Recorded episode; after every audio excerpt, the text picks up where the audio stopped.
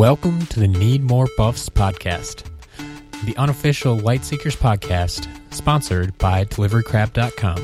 DeliveryCrab.com, your number one source for Lightseekers cards and three points of healing. Welcome back, Seekers, to episode 46 of Need More Buffs. I'm your host, Matt Sonnenberg. This week, very similar to last week, we are still catching up with our U.S. National Championship finalists. Last week we had Chris, who finished in second place. This week we're going to have on Nick, who finished in first place, making him the U.S. national champion. Not much other news to announce right now. Just remember that the show notes for this episode can be found at deliverycrab.com slash 046. That's deliverycrab.com slash 046. With that being said, let's jump right into the interview. Thanks for coming back to the show, Nick. How you doing today? Oh, doing all right. Doing all right. Glad to hear it. So I'm going to start off right now. Congratulations. You are the first ever Lightseekers national champion. Oh, thank you. I'm sure that's pretty exciting for you. Have you played much competitively with other games? I did the World of Warcraft trading card game, as we talked about before, and then mm-hmm. Magic. I've played decently competitively, not overly. Okay. I think the best showing as far as the World of Warcraft card game I've had was I think I came in 18th or 16th, 14th, something like that. Okay. For one of the nationals. And then Magic, it's hasn't had any huge tournaments, mainly just a couple day twos, and that's about it. Okay. Basically, you have kind of been on that national stage before. Yeah, close to that. Yeah. Yeah. In your opinion, obviously, with different games, it's going to be at different levels. But as far as like competitive play and competitive spirit goes, like, did you feel Lightseekers had that? Like, was that competition there? Oh, definitely.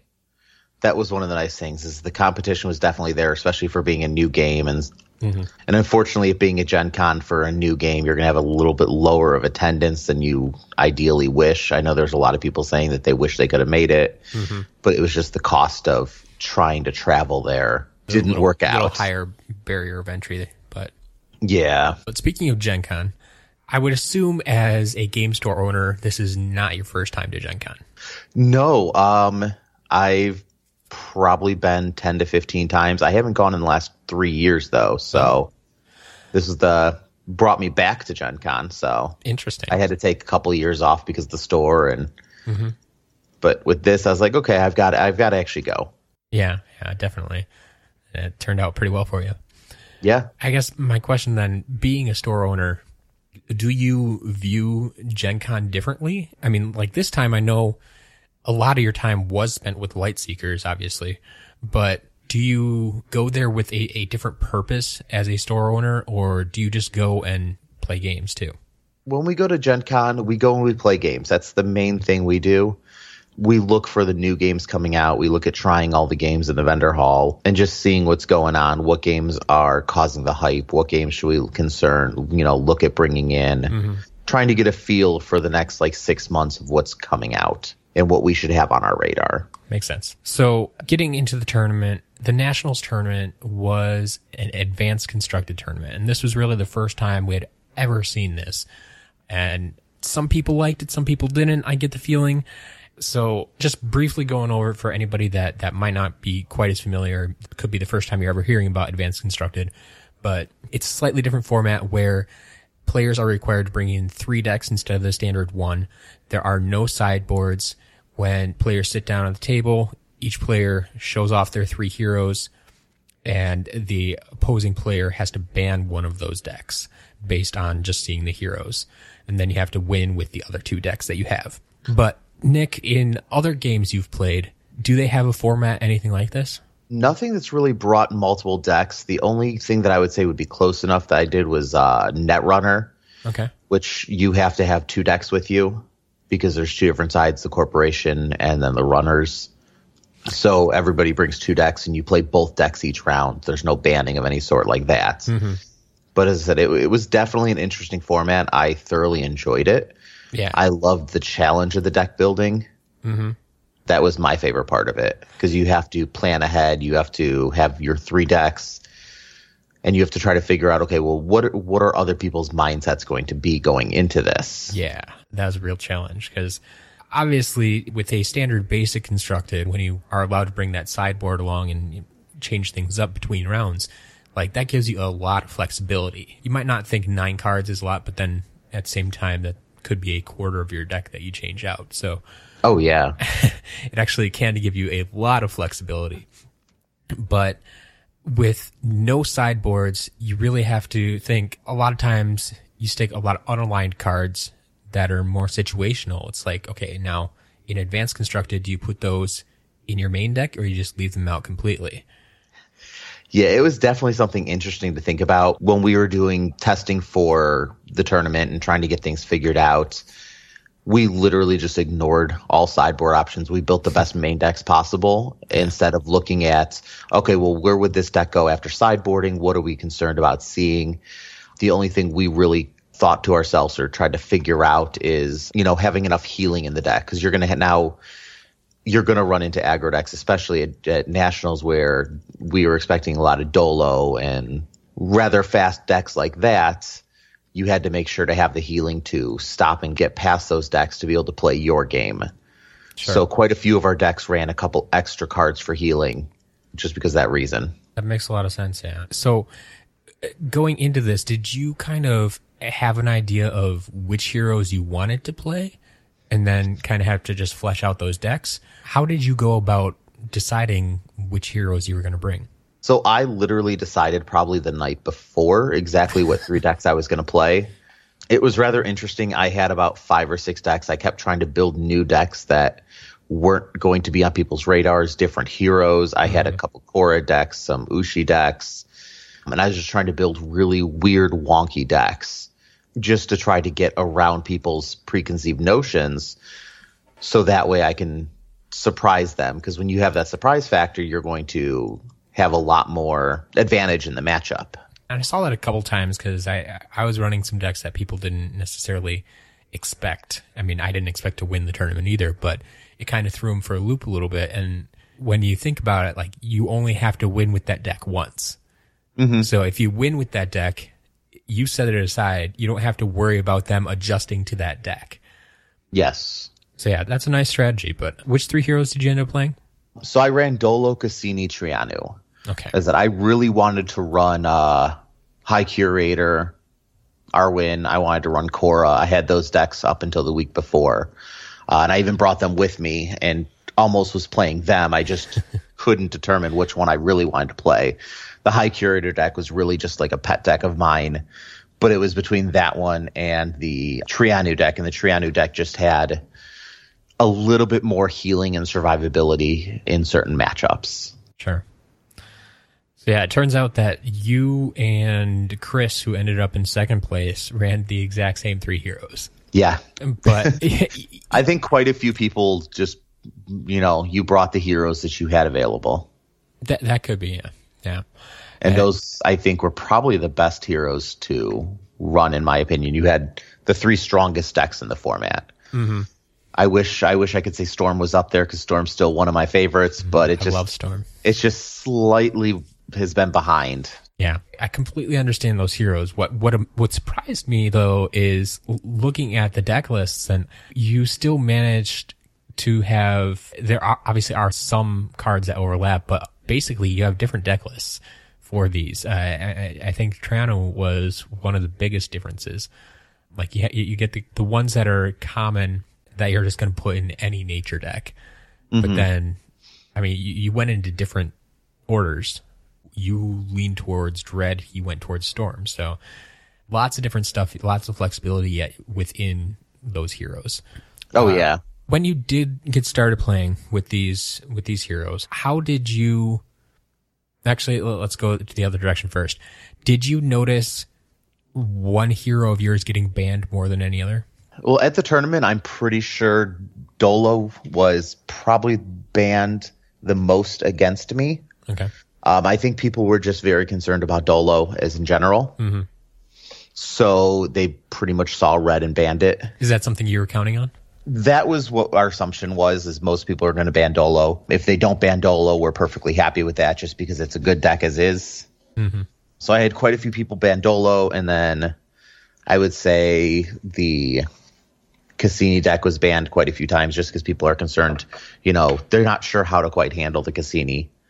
No matter who's playing it, no matter what type of deck it is, it's always it always is on that thing where they can come back and kill you at any point in time if they draw correctly. Yeah. So then when you went into it and someone handed you three heroes, where did you start evaluating? Like, were you in that camp where you, you saw red and banned it immediately? I actually never banned Dolo once. Okay. I didn't ban any kind of red decks. If I saw it, I would ban Cassini just because I don't want to have to deal with it. it as I said, it's it's a deck that at any point in time in the game, if it hits a run, it is going to over, you know, overcompensate with where you've already locked it up and come back and just take over the game from nowhere, pretty much. Sure. And that was something I just didn't want to have to deal with. I didn't want to have to think about at any point in time. So I was banning Cassini. There was, I think, one or two games where I would ban just Sicario or just some other random decks. But most Sicario decks we aren't that worried about with the with the trio we brought.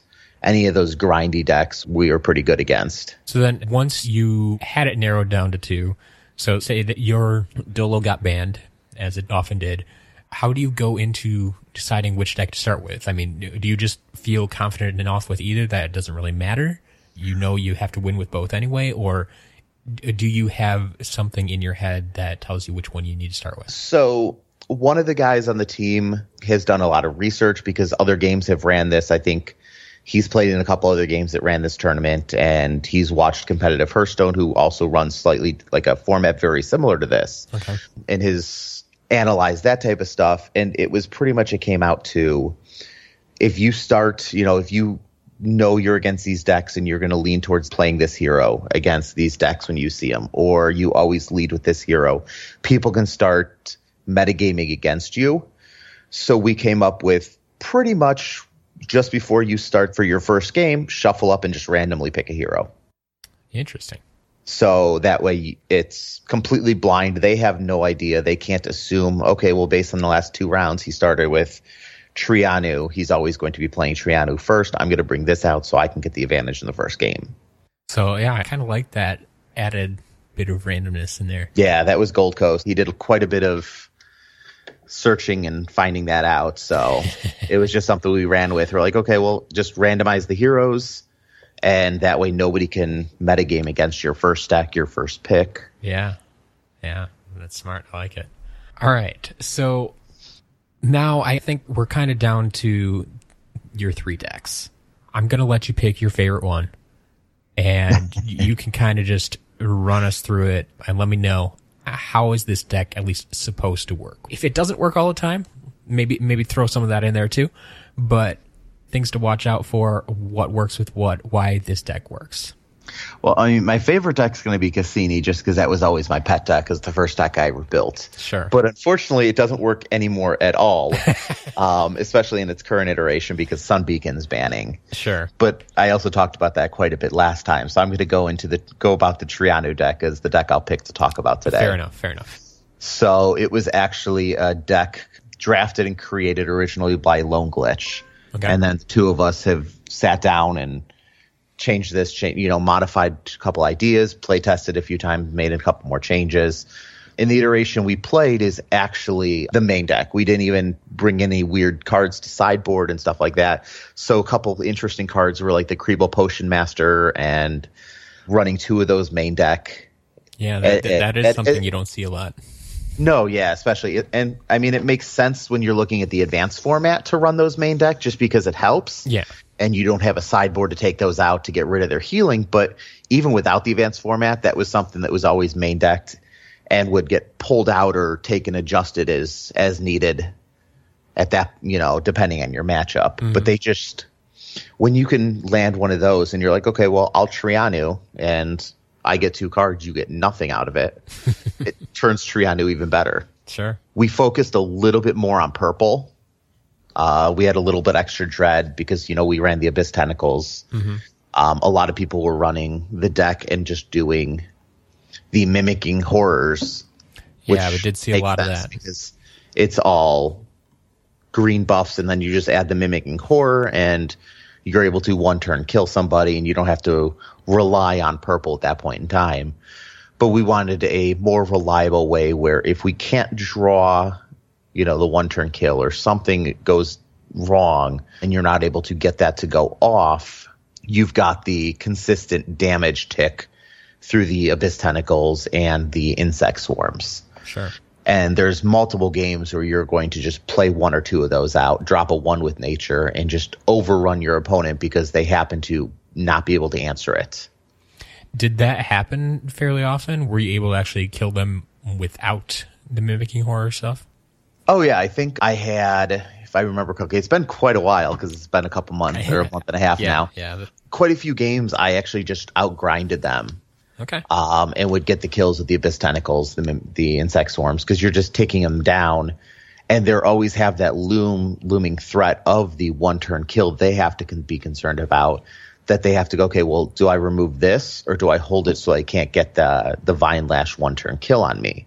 So you're getting all the extra tick damage because they have to figure out how they're going to effectively use their buff removal. Yeah, showing your hand early, if you can get those tentacles out there, I mean, even just the item out there, kind of is something, I guess, enough to scare them, or at least show them, hey, this is this is my ultimate plan. But if you don't deal with this earlier part of it, you're still going to be dead.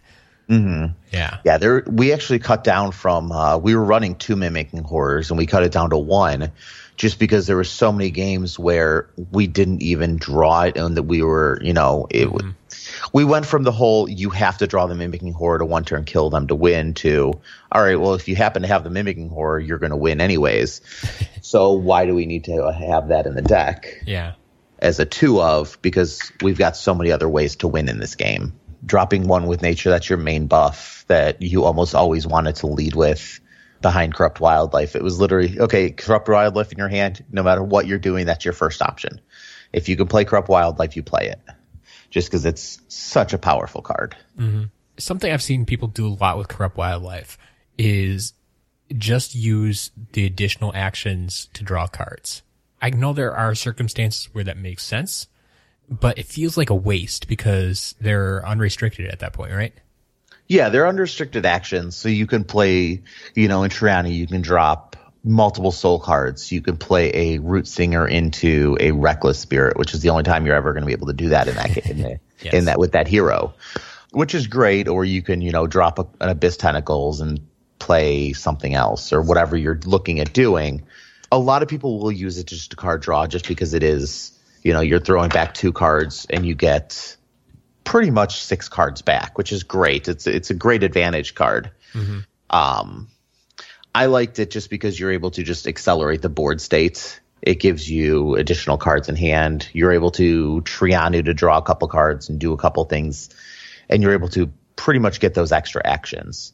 If I'm looking at this correctly, you only have the one item, correct? Yes, yes. We only ran the one item, which is the Grim Glider. Mm-hmm. Mm-hmm. And fairly significant. Well, actually, no. Usually, in crossover decks, when I'm looking at this list, I I, I see one ofs and assume they're of the minor element, but they actually have a lot of. Well, actually, no, just a spirit channel. Okay, so Yes, the Spirit Chandler and the Hungry Behemoth were the one ofs from nature. yeah, and then it was the Mimicking Horror, the Shadow Puppet, and a Spirit Gate. along with, with, uh, the three tentacles. Yes. Okay.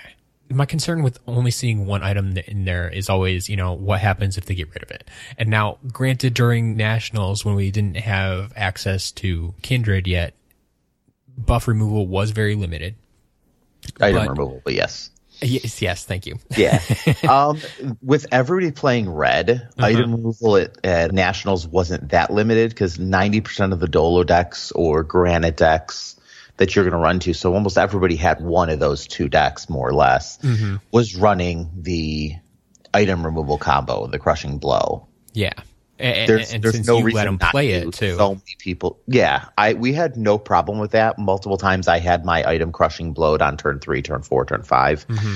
Um, the benefit is in the Trianu deck, you really don't care if that's crushing blowed because you have root singers, yeah. so you get to pull your item back and just replay it. I guess that, that was the question then too is like, did you make sure to reserve a root singer for that uh, ultimately eventuality, I guess, that it's going to happen at some point Like, oh, did you ever find yourself in a case where they did crushing blow it and you, you either just didn't have one in hand and had to wait a few turns or you had already used all three for some other reason? There's quite a few times where they crushing blowed and I didn't have it in hand. I never really had the instance where I used all three. You'll normally save that last one. Either if they're playing red, you'll be a little more reserved with your root singers than just throwing them down to bring back tree sprouts mm-hmm. and and insect swarms or reckless spirits. You'll normally save that last one just in case they happen to crushing blow, just so you can get around the the loss of your weapon. Sure but it really didn't come into effect as I said too much. We had it, we did have the weapon destroyed a couple times where we just brought it back. There was the one game I had which they actually destroyed. I, I brought the weapon out on two. They destroyed it on their turn two, and I think it took till turn six till I was able to replay it. But when you only have such a limited selection of cards that rely on it, because the only cards I'm playing out earlier are the Abyss Tentacles, and none of the other cards really rely on me to play them early or have a specific time frame where you have to play them, mm-hmm. which is nice. The Spirit Gate you normally don't want to play until, you know, probably at 30 minutes into the game. and Shadow Puppet's the one of of I really need to answer two buffs. Sure. So it's you can normally get around that with Reckless Spirit quite a bit. And then mimicking horror is you have to be already set up for that. That's fair. All right. As always, I will have the the deck list in the show notes for anyone who wants to take a look at the full thing. We had talked about the advanced constructed format a little bit. I just want to get one more opinion from you. Do you think going forward that advanced constructed should be reserved for like nationals or worlds or whatever our high level tournament is going to be? Or is that something you'd like to see outside of that high level tournament structure? Like, would you like to see that at a, a store level tournament or something? I loved the format. As I said, it was a lot more about skill versus just simply bringing the sideboard and attempting to respond to what your opponent's doing. You have to anticipate and be able to work around.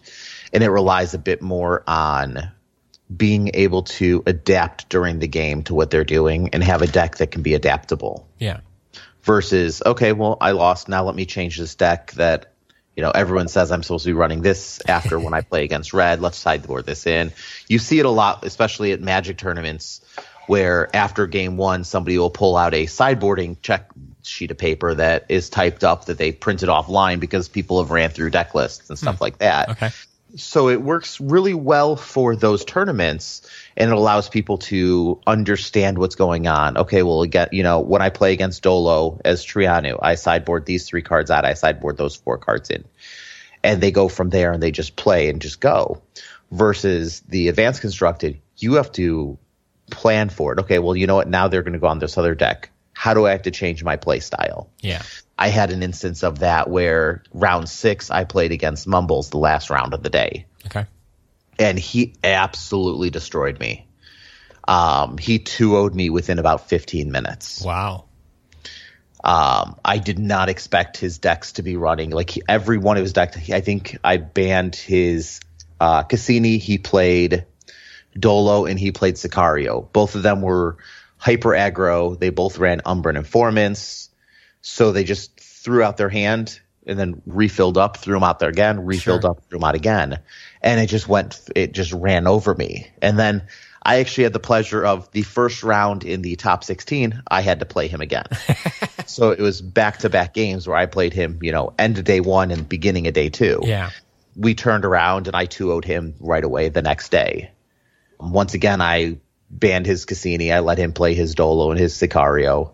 I completely changed the way I'm playing instead of drawing a card hand size because in Trianu you normally want to spend the first turn, few turns drawing, getting mm-hmm. about good six to eight cards in hand, and just playing off of that.